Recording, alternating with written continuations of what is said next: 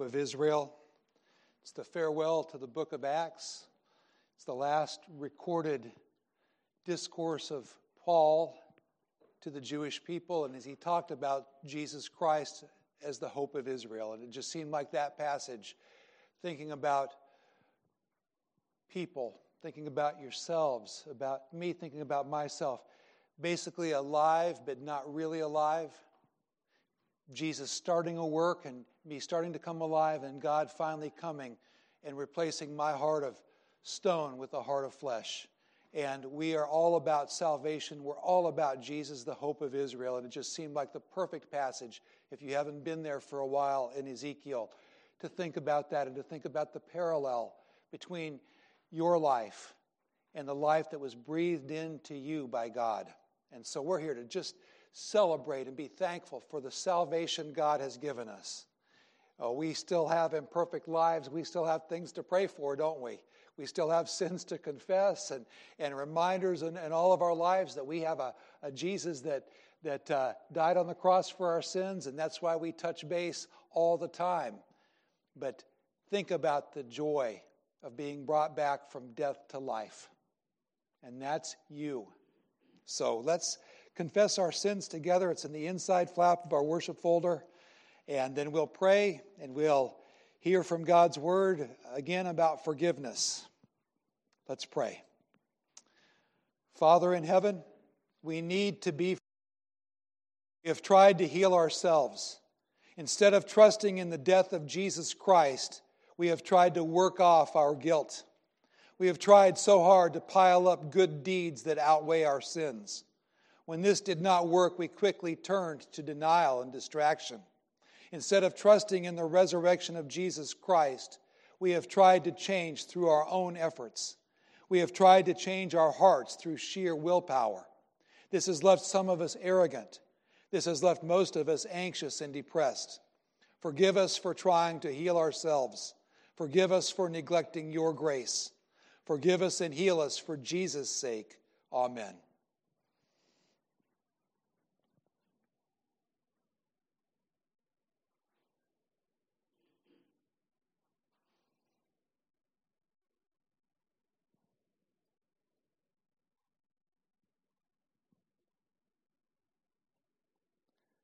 And hear now God's assurance of pardon.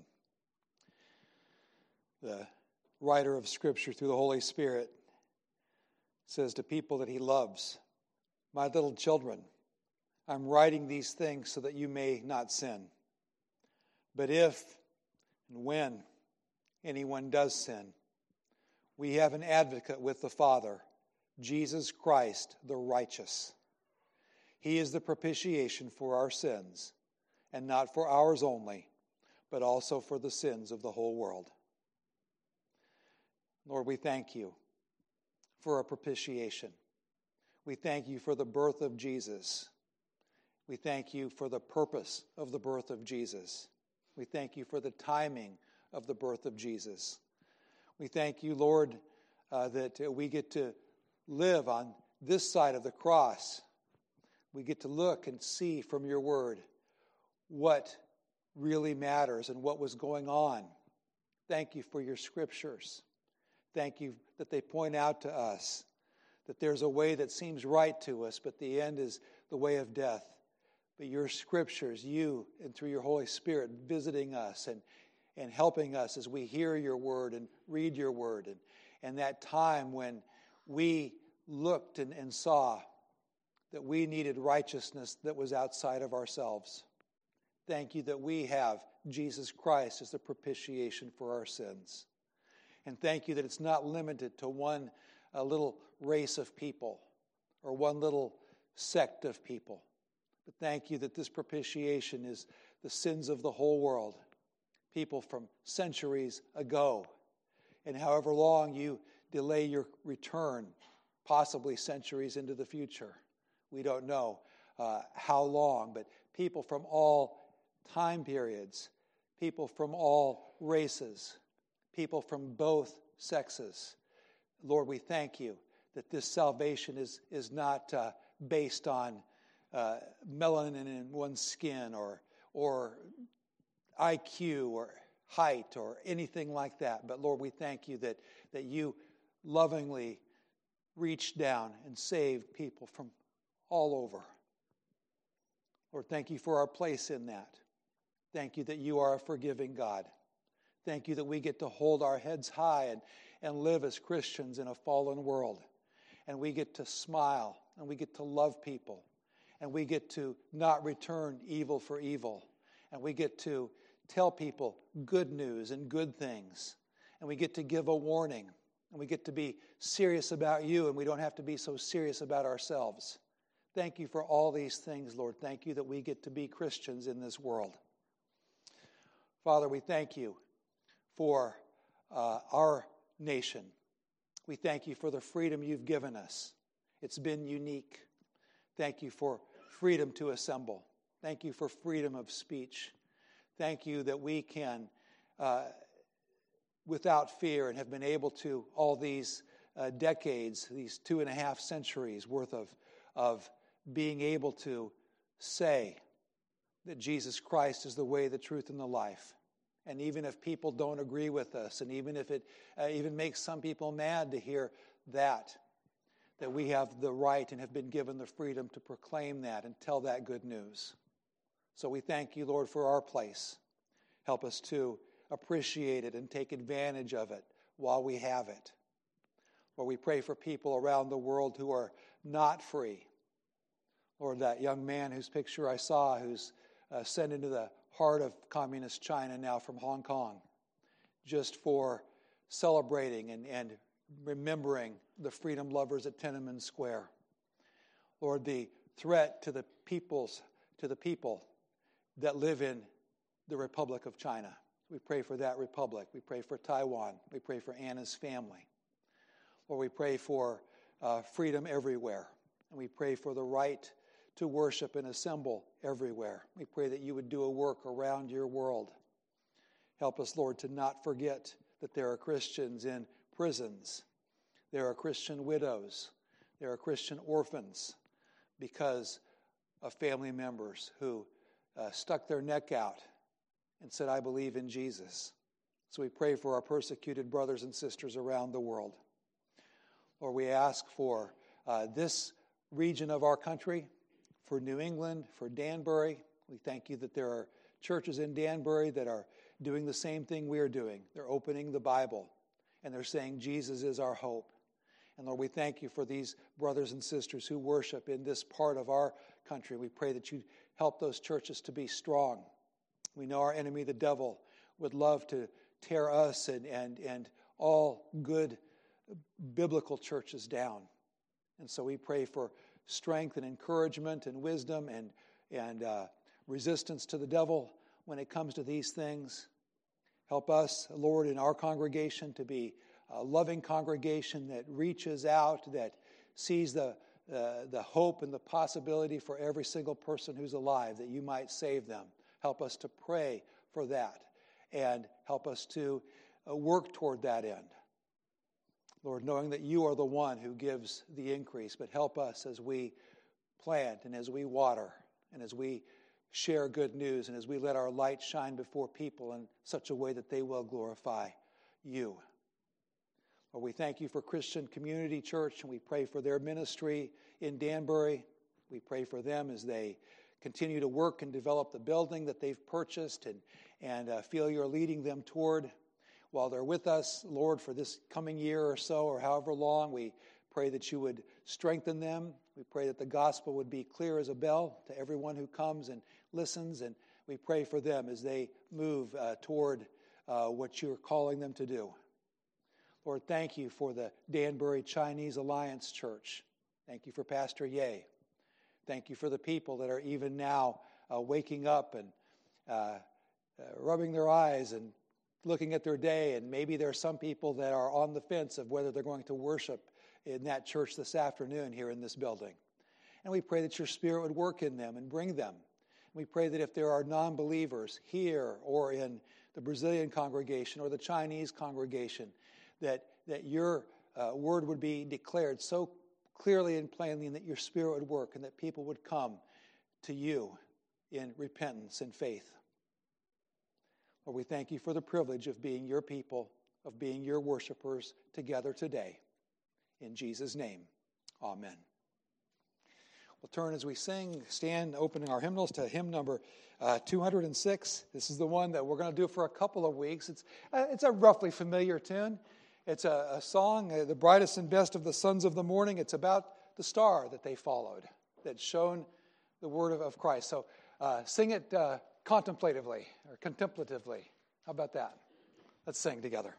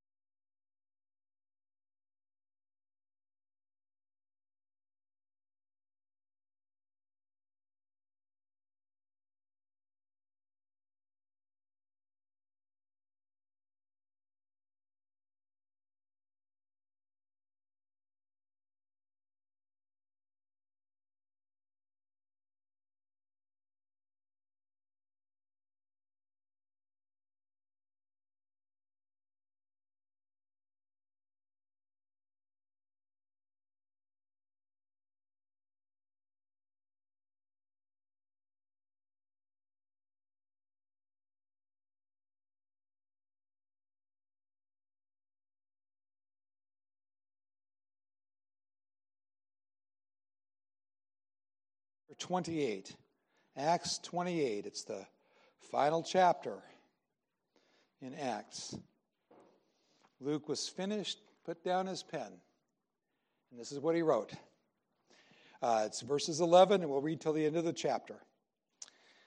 After three months, we set sail in a ship that had wintered in the island, a ship of Alexandria, with the twin gods as a figurehead. Putting in at Syracuse, not the one in New York, but the other one. Putting in at Syracuse, we stayed there for three days. And from there, we made a circuit and arrived at Rhegium. And after one day, a south wind sprang up. And on the second day, we came to Puteoli. There we found brothers and were invited to stay with them for seven days. And so we came to Rome. And the brothers there, when they heard about us, came as far as the Forum of Appius and the three taverns to meet us. On seeing them, Paul thanked God and took courage. And when we came into Rome, Paul was allowed to stay by himself with the soldier who guarded him.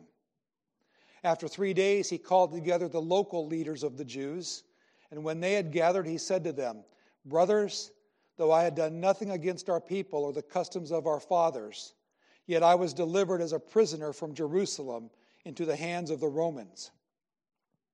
When they had examined me, they wished to set me at liberty because there was no reason for the death penalty in my case. But because the Jews objected, I was compelled to appeal to Caesar, though I had no charge to bring against my nation.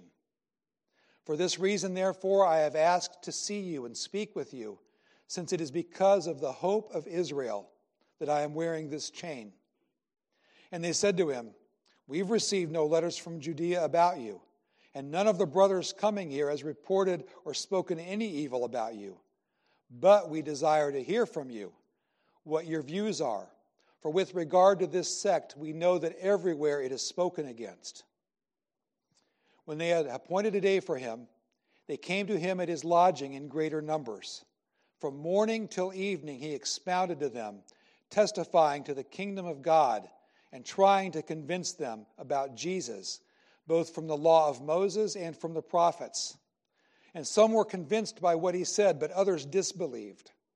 And disagreeing among themselves, they departed after Paul had made one statement quote, The Holy Spirit was right in saying to our fathers through Isaiah the prophet, Go to this people and say, You will indeed hear, but never understand, and you will indeed see, but never perceive. For this people's heart has grown dull, and with their ears they can hardly hear, and their eyes they have closed lest they should see with their eyes and hear with their ears and understand with their heart and turn, and I would heal them. Therefore, let it be known to you that this salvation of God has been sent to the Gentiles. They will listen. He lived there two whole years at his own expense and welcomed all who came to him, proclaiming the kingdom of God and teaching about the Lord Jesus Christ with all boldness and without hindrance. Please be seated.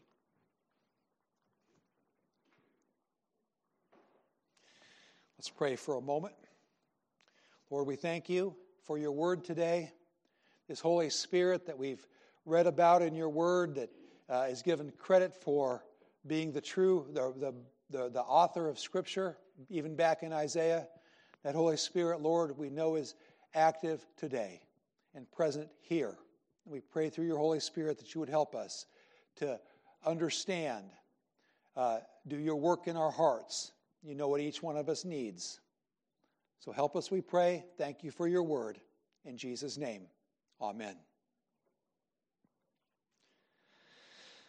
So, this is it for Acts for us, but I know it's not it for Acts for you. Maybe you'll read through the scriptures yourselves uh, this year a couple of times and you'll read from Acts. Maybe you'll be reading some book, you know, men's group or, or on your own, and someone will reference something in the book of Acts, and you'll have a point of reference, something to hang your hat on. Uh, I hope this isn't it. Done with Acts, now I can move on to something else because it just continues to go as we grow as Christians. I had to read a book in, back in the old seminary days, and it was called The Hermeneutical Spiral. The Hermeneutical Spiral. I couldn't even pronounce it, and I couldn't even know what they were talking about, but then I read it, and they explained it. And they said it's almost like as we approach as Christians with Scripture, you know, an airplane doesn't just land, it spirals around and spirals around and spirals around, and it gets closer and closer to the goal of, uh, of touching ground. And I think it's that way with our understanding of Scripture.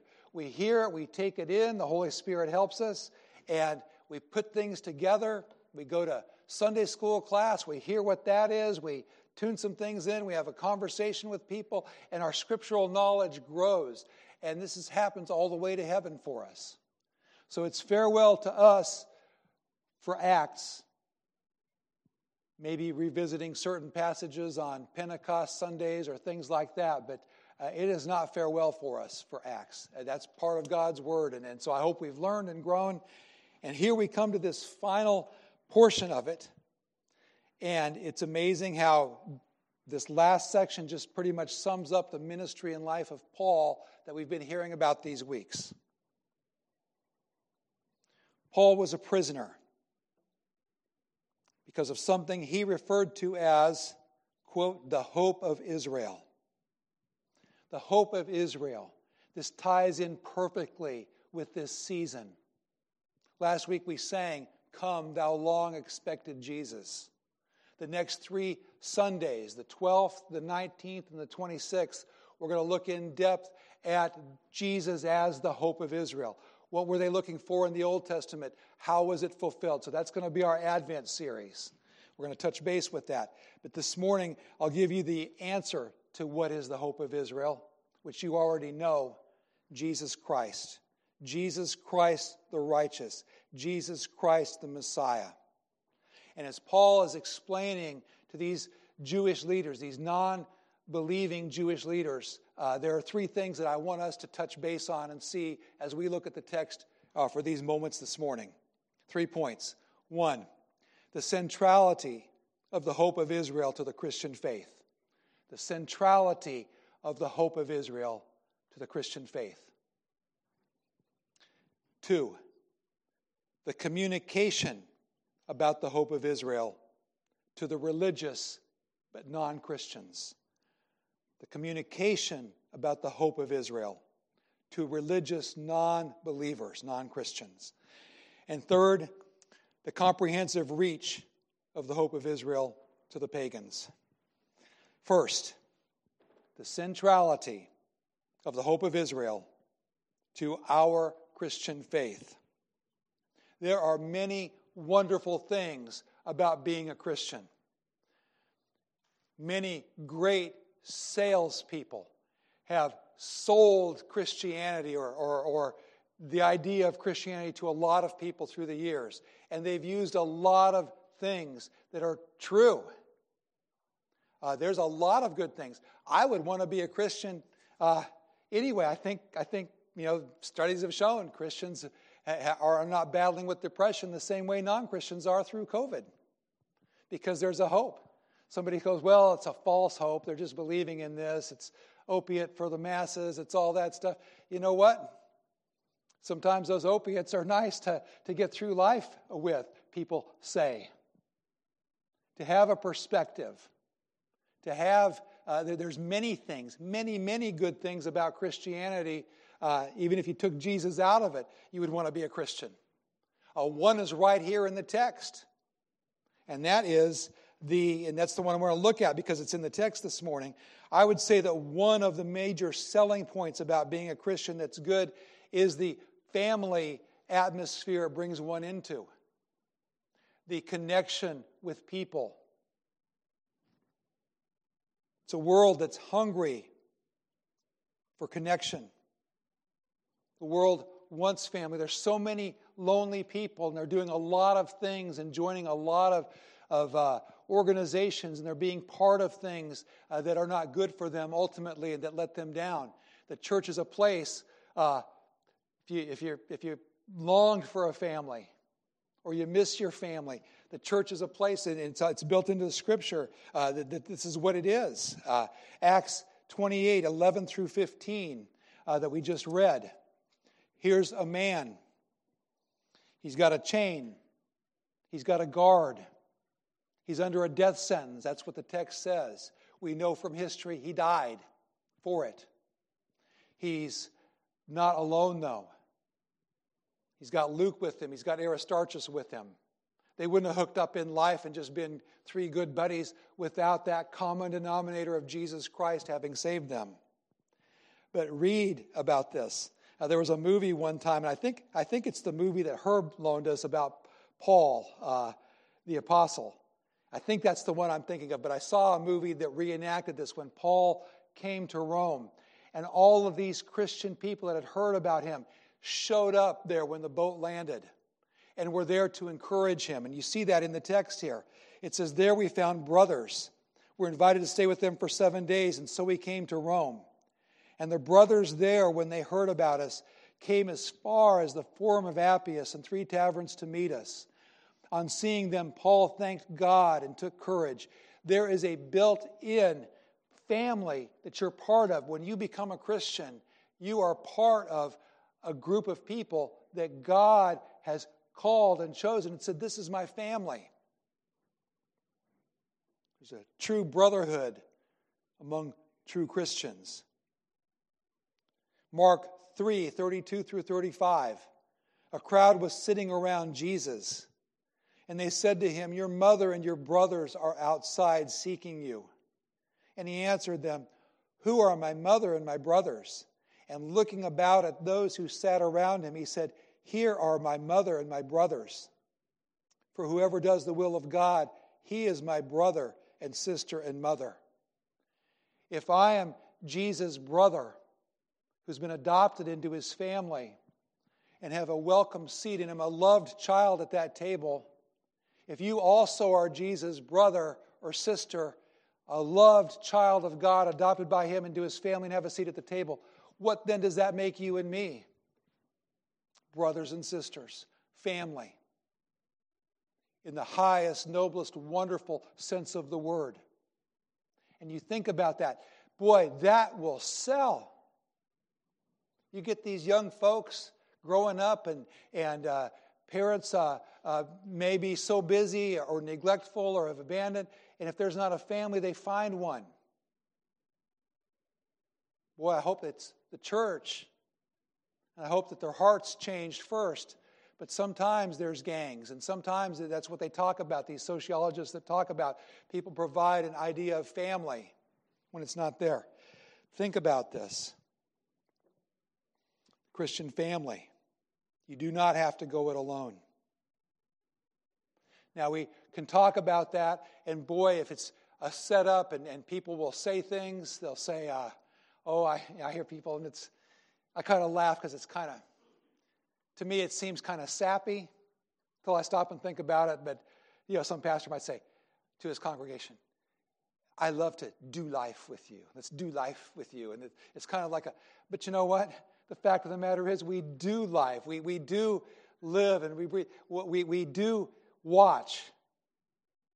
We show up a year ago, and Bruno and Carini in a house that's a portion with four or five different families living in it. We get them to the next place. And we watch as they are faithful and they work and the business goes. And, and God's growing them and, and, and they are, are, are, are trying to live for God. And we see the next phase, which was from that place to the place where they're at now, with a garage where he can have his paints and his, his business and build that. And we just watch a little guy be born. We see him get baptized. We watch him grow up. Maybe it's our privilege to teach him in Sunday school. It's always our privilege to pray for him and enjoy and have an encouraging word. And we do this life family thing together. But boy, I read an article a couple weeks ago saying, be careful, church. If that's your selling point for Christianity, what are people going to do when they stand in front of God and, and, and Jesus, and they say, Why should I let you into my heaven? Well, I was part of a family. You should have seen all the stuff I did in my little church. It, it, it, that's not the central, that's not the core. There's so many good things about being uh, a Christian. But the central thing, what's our point? The centrality of the hope of Israel to the Christian faith is Jesus Christ, who he is and what he did. And that is our common denominator. That's the thing. That's what makes life together, as Bonhoeffer wrote it in that great book and put some things down, and others have expounded on. That's the explanation of all of the scripture stuff about us living as a family. The core common denominator that I have with you is not that we kind of like each other, we can joke around, we've been known each other for all these years, we've done all this. The common denominator and, and what connects me with you and you with each other is Jesus Christ, the hope of Israel. Paul's own statement it is because of the hope of Israel that I am in this chain. They saw it, remember, as a sect. We've heard about this sect, don't know a whole lot about it. We want to hear about it. This little group that's, that's coming, want to hear about it. He goes, It's about Jesus. It's about me saying that Jesus Christ is the only hope we have. So in verse 23, when they'd appointed a day for him, they came to him at his lodging in greater numbers. They talked, this guy Paul is here. He's going to talk to us. These were the non believing religious people, the Jewish people that had been uh, living in Rome. And from morning till evening, he expounded to them, testifying to the kingdom of God and trying to convince them about Jesus. That's the hope of Israel. Jesus. Trying to convince them about Jesus, both from the law of Moses and from the prophets. He took what they said they believed in, he took their scriptures, their holy books, the things that they had grown up with, and he said, I'm going to go back into scripture and I'm going to tell you about the hope of Israel from the law of Moses, from the prophets. And Paul spent all day talking about that. We don't have a record of him saying, you know what, if you just become Christians, you know, all these people that are here uh, that came to meet me at the boat, they'd be your friends too. We'd have a little inside deal. My dad, the cop, they wanted him to join this secret society of, uh, of a group. I won't even mention the name, you can guess the name. But uh, dad said back in the days before, uh, before they started shooting cops uh, even more than they did back then, and they had to call in all the license tags and all that, there was a little discretion that a cop had. And uh, dad was a sucker for women's tears. he just was. um, somebody was sincerely crying, sincerely, you know, had, had, they didn't realize they were speeding, they were whatever. You know, he, he kind of lets, but boy, if you backtalked him and denied and lied and said you weren't going a certain, and tried to deny him and question, uh, there's, a, there's your speeding ticket. If you looked and you saw what they called a fuzzbuster, I don't even know if they have them anymore, maybe they do. You had a fuzzbuster in your car that meant you were trying to break the law. If you had a little ring on your finger that you were part of this secret society and he's walking up to your car and you're putting that out there like, hey, good buddy, you're part of the family. If, if, you're, one, if you're one of our societies and we're one, uh, this gets me off.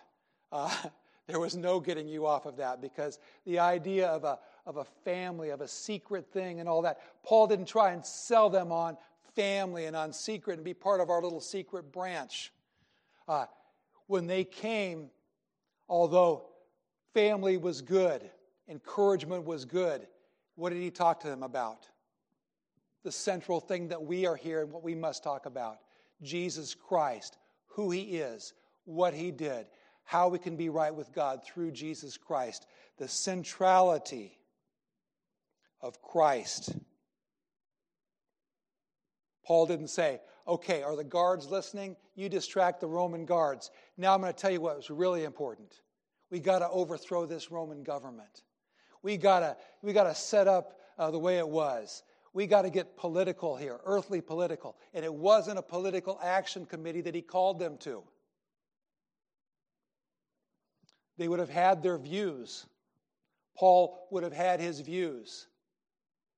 Not saying don't have your views, but what is the church about? It's about the gospel of Jesus Christ, the hope of Israel. It transcends the stuff on this earth. It's spiritual, it's heavenly, and it's eternal. Nothing here that Paul said about quote unquote tradition. He didn't say, You got to lock in, man. I'm, I'm one of you guys. I know these scriptures. You know the scriptures. We got to get us back. We got to convert people to our tradition. Tradition only as it pointed to Jesus Christ. He held on to what was true, and the scriptures were true, but he said these traditions that we had were leading to something. they were leading to Jesus Christ. And I've got this chain on me because of the hope of Israel. What can we learn from this as a church and as individuals? One, since this is the emphasis of Scripture, and since this is what the church was established upon, the person and work of Jesus Christ and our right relationship of God, uh, that's what we've got to focus on. All the way through scriptures, all the way through the epistles that Paul wrote. Uh, he said, I determined to preach nothing among you but Christ and Him crucified. All the way through the various ones that God used to write the scripture. What's John talking about in these uh, letters? I, I, read from him and, and, do a lot on Sundays with our, uh, our declaration of absolution about Jesus Christ as the propitiation for our sins. What's Revelation, the book of Revelation, about? It's about that final uh, division between believers and non believers and the eternal worship of Jesus Christ in heaven. Hebrews is all about that, about Jesus, the great high priest who offered himself. Since this is the emphasis of Scripture, and this is what the church was built upon, even though we are 2,000 years down the road and all these little divisions and all these little things, we better make sure that we as a church, our elders better make sure that we as a denomination uh, are holding on to that one thing as the important thing, and everything else flows from that. People in local churches and denominations, I think, get bored with the gospel. Uh, what's it about? Jesus. Jesus died on the cross. Jesus died on the cross. Jesus. We've got to have something exciting because the news gives us something exciting. There's got to be some cause that can, if we're not careful, drown out the gospel. The guy says, You should have seen it. We got with all these other churches and we served our city and, and oh, we gathered all this and we did all that. And boy, those people in that city loved us because we did all this for them. And the city, you should have seen, oh, it was so exciting. And then if you ask the question, but what did they say when you said uh, that Jesus Christ is the way, the truth, and the life, and that no one comes to the Father but by him? What did they say in their excitement of receiving all of your good works? What did, what did they say when you said, uh, there's a hell to be shunned and a heaven to be gained?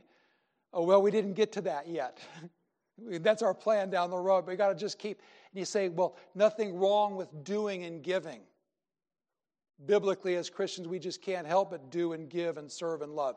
But sometimes that's the end of things uh, in churches that get bored with the actual gospel of who Jesus is. Uh, we've got to be about Jesus Christ that shepherd, that one.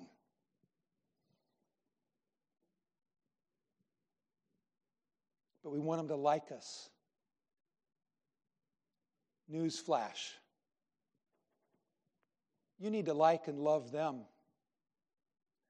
Some of them will like and love you, maybe many of them at your point in history, but some won't. And that's not your goal. You let your light shine before God in such a way they see your good works and glorify your Father in heaven. Yes. But our central feature is Jesus Christ, who he is, what he did, and how people can be right with God. We think about the long game. There's a time coming when time doesn't exist. We sing about it, don't we? When the trumpet of the Lord shall sound and time shall be no more. Uh, we really mean that. There will be a time when there's no time. We think about that. It's not like we've lived somewhere for average of 70 years either in heaven or in hell and then we come to earth and earth is eternal and we and, and this is our eternity it's the other way around we, we may get 70 years we may only get 20 like casey did we may get 100 who knows but it's a short time, and then eternity's on the other side. we think about eternity, the long game. Boy, there are so many wonderful, quote unquote, benefits to being a Christian. But it starts with one thing, and that's salvation from the wrath of God, a forgiveness of our sins, and our right relationship with God. Uh, the Bible says in Romans 8, if He gave us that, will He not freely give us all things? Jesus said uh, in the Sermon on the Mount, Seek first the kingdom of God and His righteousness.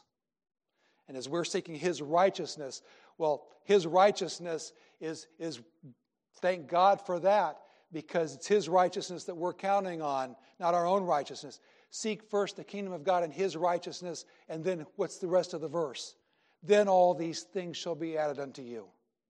So, the quote unquote selling point, if we ever even want to use a word like that for Christianity, is right relationship with God through Jesus, and then everything else wonderful and good that springs from that. Paul wrapped it up, at least Luke wrapped it up as he's talking about Paul in Rome.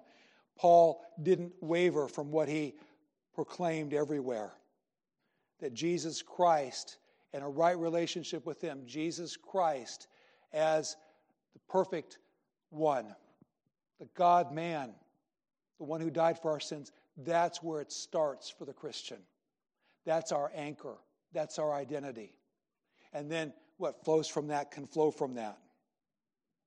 So, having established uh, from this text the centrality of the hope of Israel, think for a moment about how we then communicate the hope of Israel, particularly to the religious non Christians. These were religious people that came to him. These were people who uh, the Roman world, I've read, uh, called them atheists because they didn't believe in this whole pantheon of gods. They believed in just the one God. And so they were called atheists. They were people that had uh, something in common, but they were still uh, heading in the opposite direction in eternity because while they had the scriptures in common, while they had a monotheism in common, while they had even a submission to the one sovereign God in their back of their minds, they did not have a rightness with God through Jesus. How did Paul communicate with these religious people? And I would say, even now, where we currently sit, we seem to be kind of in the middle between that. There's still a lot of religious residue in New England and in Connecticut where this church is, is passed. There's still religious residue. There's still a little bit of a respect, still a little bit of an awe of, of scriptures. And uh, oh, the guy that heard I was the pastor and he's going to cut me a break on, on some car repairs because he says, and You know why I, I want to do this, right? why? He goes, Because I may get to heaven. I may, may need to give you a little wink to Peter so Peter can give a little wink to God and I can get in.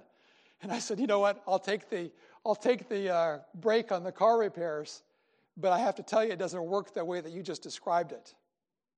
Um, but that told me there's a little bit of a respect of the priest, uh, quote unquote, the priest.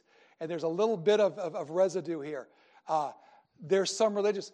What do we do with folks like that that have a little bit of a, of a respect still? Well, we take them to the Bible that they respect and we show them what the Bible says about Jesus.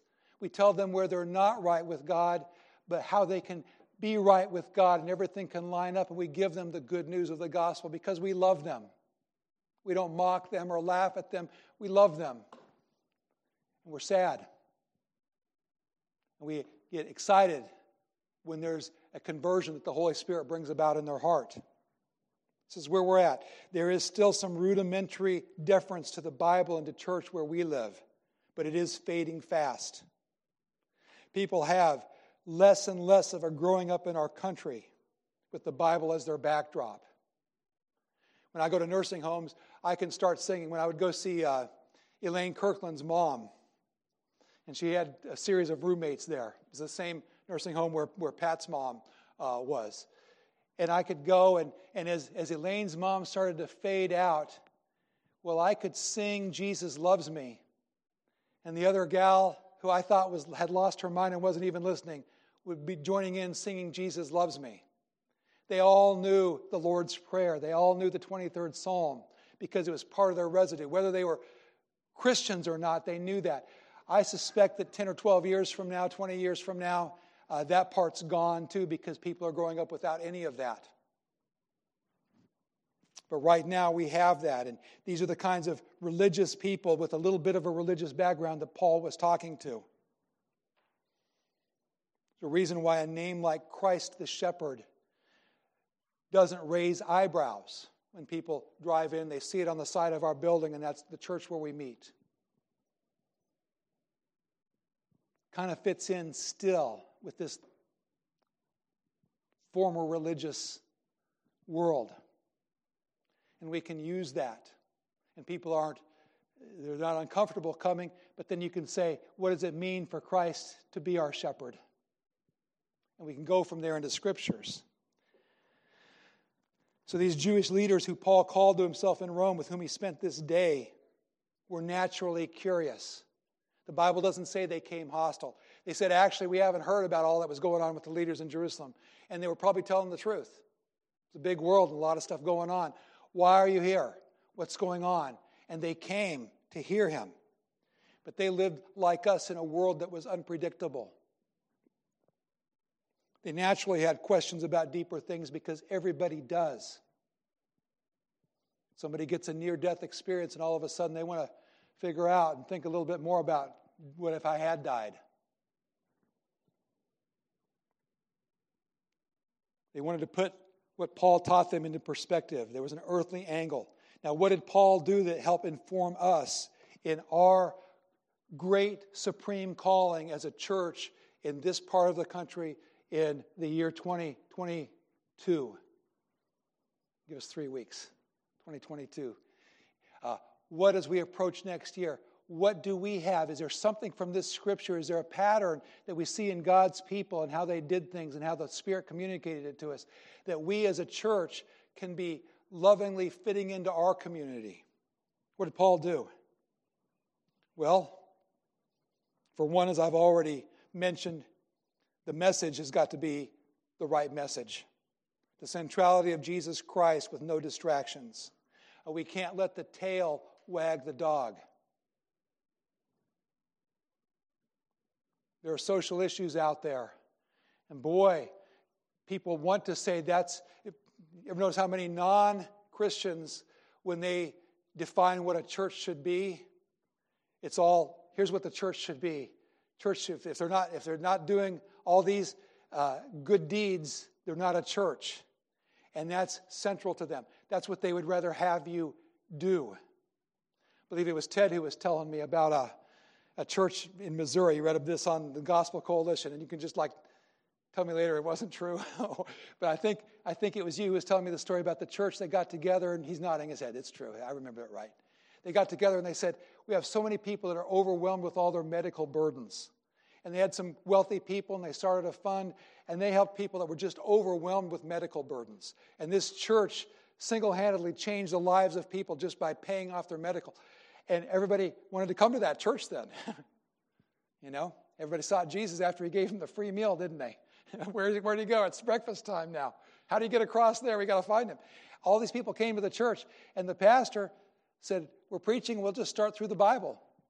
Here's Genesis, and he gets to the garden, and he talks about Adam and Eve, male and female created he them. All of a sudden, that's an unpopular church because they're not going along with the current party line they're going along with the Bible on issues like marriage and things. And they're not so popular anymore. Got to keep the centrality of the gospel central. And then do everything else God lets us and allows us to do to love our neighborhood. But first things first. What did Paul do? How did he reach these religious people? Well, throughout this text, hospitality, politeness, courtesy, it talks about him welcoming people in. They weren't his brothers in Christ, but he called them brothers. He related to them on, on an earthly level. And we don't, we don't only cry for Christians. You read a news report about somebody dying senselessly, and it's a sad story. You don't say, Well, where's the funeral held? Were they a Christian, not a Christian? No, you just hurt. You hurt for people who are hurting. You weep with those who weep. We have a lot in common. We all like, not, not all, but, but enough of us like sports, enough of us like music, enough of us like uh, nature. There, there's so much we have in common. And we can say there's a, there's a brotherhood on one level, not a Christian brotherhood, but a brotherhood on one level where these are our people. Something happens in a town, you know, Boston strong, New Milford strong, this strong. And there is a, a wanting to rally together. And we shouldn't stand outside of that unless there's a biblical reason to stand outside of that. We are. Uh, if, if famine hits, uh, let's share our resources with everyone. Let's do what we can do. Uh, there's nothing wrong with that. Paul showed a hospitality, he showed a, a welcomeness. He didn't, he didn't approach them with anger. Brothers, he said, I got something to tell you.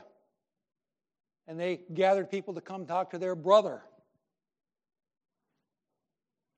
Hospitality, politeness, courtesy. What can we do as a church to show hospitality, politeness, courtesy? Well, we're doing some of those things. Someone wants to come and, and, and they've struggled. I tell you, Doug told me this week about it in AA. Ted had some of the. Did you, did you have some of the cake? I didn't get the cake. they didn't offer me the cake. They told me about the cake. Uh, there was a guy who uh, had his anniversary, when they have their anniversaries of, of sobriety, and they're, they're, somebody, something drives people to, to, to AA. And this guy owns all these bakeries down in the New York area. He owns several businesses. And what Doug said, he said, Dave, I want to tell you, this church potentially saved his life. We don't know what would have happened, but when all the other churches during COVID were saying, Get out of our church, get out of our church, you can't meet, you can't meet. He said, You told us. And he asked me, Can we meet? I'm like, You meet. What are the rules? Well, I'm not the boss of AA and our elders don't have jurisdiction. So you do what you need to do. But people came in, and he said he came, and it helped him in a crisis in his life, and it got him sober, and he stayed sober. And, and uh, he said, I just want to say this church on that level helped save his life. Like, that's good. You know? Pray for the soul if he's not right. Maybe he's already a Christian. Don't know about that, but I'm glad for the life part. And, and we do what we can. You welcome, you bring in, you say, We're glad you're here. I tell you, some guy's training his daughter to, to, to, to ride her bike out here in the parking lot. I go out there. What do you think they think I'm going to say? No trespassing. Get off our land. This is God's. No, I say, man, I'm so glad. I remember when, you know, when, when uh, uh, I was learning to ride a bike. I learned, and, and I'm just glad, and I'm so glad you're here. This is so good. We feel like God gave us this property. Ride your bike, but be careful of that big pothole back there. And they all chuckle. Or now I say, hey, you don't have to worry about that pothole because it's fixed. Um, you welcome. We want the windows up. We want people to have our doors open. Uh, we don't care. There's nothing to hide. There's everything to gain by telling people that there's a God and a Jesus and we've been saved, and, and the offer is for all. And then on a deeper Calvinistic level, we say that's all in the mind of God and God will do what He does, but we make the offer. We're happy to. Paul had hospitality, he had a welcoming spirit. They wanted to sit and hear what he had to say um, because he, he didn't lead with um, with an I hate you type of a thing. It says at the end, it says in Acts 28 30 and 31, Paul lived there two whole years at his own expense and welcomed all who came to him. Welcomed all who came to him, proclaiming the kingdom of God and teaching about the Lord Jesus Christ without, with all boldness and without hindrance. So far, Christ the Shepherd, we have lived in Danbury for 16 years. Will it be said of us that we lived here throughout the decade of the 2020s at our own expense and welcomed all who came to us, proclaiming the kingdom of God and teaching about the Lord Jesus Christ with all boldness and without hindrance. I hope that's said about us. That's what we want. He said, You're planting a church, you're not setting up a refugee camp for all the reform people in the area. Um, they can come, but that's not what you're doing, planting a reform flag and everybody who's disaffected come to death. No, you're there to be salt and light in your community. And your message, of course, is going to be reformed, it's going to be biblical. Paul also was happy, and this is for us. Notice that Paul was satisfied even with a mixed reaction. Verse 24 Some were convinced by what he said, but others disbelieved. This phrase happened when Jesus rose from the dead and taught people. There was even doubters there. So it's not like our success is if, if we get 100% of the people to profess Christianity. The success is in loving and welcoming and sharing clearly and boldly and letting people know that they heard the gospel. What is the gospel? And then you leave the percentages to God. Paula and I went to this. We met. I'm glad I went there because we met there. It's about it. you know, Vietnam Cap. I served my time in hell. That's kind of this little wildly fundamentalist college, but I met Paula there. But there was a story that I heard about there where some girl said to her roommate, she said, I don't even think I'm really a Christian. You know what that girl did? She went and she stood against the door and she said, No one's leaving this room till you get saved. Now, it's been 40 years. I bet they've left that room. I don't know what happened. Uh, that's not how we we share the gospel. We pray. Well, Bonhoeffer, quote him a second time here. He said, "Talk to God 90% of the time about your unsaved friend. Talk to your friend 10% of the time instead of the other way around." That's good advice. We pray, we share, and we say, "Holy Spirit, please save this one I love." But in the end, between them and God, and it's God's work. So Paul didn't mind. He lived with the fact that some people would come and some wouldn't. Our measure of success, to get us back onto the notes as we, as we approach the end, to welcome all who come. If we're welcoming, if everybody who walks in says, Boy, I didn't agree with their wacko beliefs, but boy, those people wanted me to be there and they were happy and they I, I, felt I felt welcome. I could go back. No one gave me any dirty looks. and to proclaim the kingdom of God and teach about the Lord Jesus Christ. That's our goals. We understand that people will have their own hangups, and maybe at first they won't even really hear. But it's on us for the problem to not be in our message. It's not get them to stay at all costs.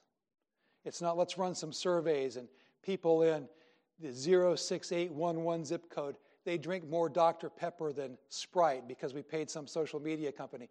So let's make sure at all of our events we have Dr. Pepper. There's no Sprite, that's okay. It's not like marketing, it's not like trying to convince, it's not like trying to weasel our way in. It's not trying, boy, it's loving people, welcoming them, making sure that the gospel is the gospel that we proclaim. Final point the comprehensive reach of the hope of the Israel to the pagans. It's a lead into the next three weeks because we're going to see that the hope of Israel is actually God's blessing for the whole world.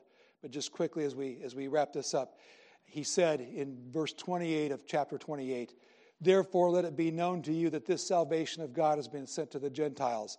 They will listen. Paul quoted Isaiah to the religious leaders, explaining why some of them would not listen, and this didn't sit well. Here is something throughout Acts, it's something in our world today. All of this, everything's a, oh boy, it's just all, it's all about race. Somebody said, chess is racist because white always goes first.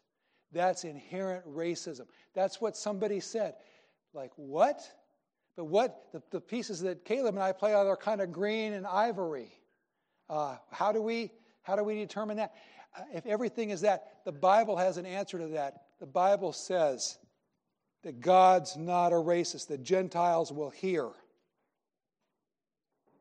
People with their dead bones will uh, be brought back to life. Show me a skeleton, tell me what the race was, tell me what the gender was, I don't even know. Just a pile of bones, all of them. God says, I'm going to put flesh on those bones, I'm going to put a heart of flesh into them. Uh, listen. Christianity involving the eyes, which everyone has, the heart, which everyone has. Peter, at the beginning of the book of Acts, said, Listen, everybody, this is a universal call. He said, Repent and be baptized, every one of you, in the name of Jesus Christ for the forgiveness of your sins, and you'll receive the gift of the Holy Spirit. For the promise is for you, your children, all who are far off, everyone whom the Lord calls to himself. With many words he bore witness and continued to exhort them, saying, Save yourselves from this crooked generation. The application that God has given when he said, The gospel is for all the Bible says all have sinned and fallen short of the glory of God. Not all of this race or this continent. He says, Whoever comes to me, I will in no wise cast out. Not you have to be this or that. Uh, there are Christians all over the place, every continent. Africa is teeming with Christians, brothers and sisters. You read stories in China of Christians, all these Asian places. Boy, I loved looking at Abhishek. I loved talking to you about the Christian community in India and how that was, and Lutheran missionaries going there. God didn't hesitate to save people from Europe and Asia and Africa, North America, South America, Australia. And I bet if one of those five to 10,000 people who lives in these camps in Antarctica called out to the Lord, the Lord wouldn't ban him because he was in Antarctica. All have sinned and fallen short of the glory of God. Whoever comes to me, I will not cast out. And so we understand that it's not about jumping on whatever the world tells us is the latest crisis and the latest fad and the latest thing. Uh, who are they? Who is God? We look at our Bibles. What does God say? Does it match up with the Bible? Then it's true. Does it contradict the Bible? Then it's false. Do we not know? Then we don't know. So we'll just read our Bibles and we'll do what the Bible says. And the Bible says, whoever comes to the Lord will be saved. And the Bible says in the book of Revelation that people from all tribes and tongues and languages will be around God's throne worshiping. People from both sexes will be there. The Bible is full of rich people who came to know the Lord and God let them stay rich. The Bible is full of poor people who came to know the Lord and God on this earth said they're poor, but they are rich in heaven and their riches are there. No distinction. We are a church and we've got, we have to be a church that welcomes everyone, that preaches the gospel, and doesn't get caught up in the fads of, of the world. Here we go. End. It's not an application this morning, it's a transition to the table. One, when you receive communion, which we're going to do in a minute, you are demonstrating, you're saying when you receive communion, one, I've not only heard the word on an intellectual level, but God has opened my eyes and changed my heart, and I've turned to God. Two, you're saying, Jesus has paid the penalty for my sins and made me right with God. Three, you're saying, it's not a matter of my prior religiosity or my prior embrace of a pagan lifestyle. It's all about Jesus Christ and my relationship with God through Him. Period. End of story. Some of us got saved out of religion, some of us got saved out of irreligion. We got saved. Jesus saved us. We were sinners. Four, last. I am coming to this table more than in just my individual capacity. I am joining this feast with men and women of all racial makeups who have their own God given personalities, gifts, and callings. And the common denominator is that we have each turned to God from this world and have been adopted into God's family. And that's what we're doing at the table. And we're joining people. Uh, I read that illustration one time. They said it's just like a, a wave, you know, in the stadium. And uh, European announcers call it the Mexican wave for some reason. We just call it the wave. Maybe it started in Mexico, but, the fans, you know, you get bored at the game and you stand and it comes around. It's just like a big old wave, and, and you get the people standing up and cheering around their, their deal. And, and uh, that's like what we're, it's our turn. Here comes the wave through the time zones. Here's these churches, here's these Christians that have met. And it's our turn to, to come to the table. But we're united with all these people who God has called out from around the world, and we are partaking as Christians, and that's what we're doing here. Let's pray and thank God for what He's done for us. Thank God for the message of the gospel and, and pray that He'll keep us central to the gospel. Let's, let's pray. Lord, thank you so much for your salvation. Thank you for the book of Acts that we just finished up. Thank you for the message that is true and good and wonderful. Thank you that it's easy for us to understand, even though it might be hard for us uh, to follow sometimes. But Lord, we thank you for the centrality of Jesus Christ as our Lord and Savior. And thank you that we get to, to come to this table now. In Jesus' name, amen.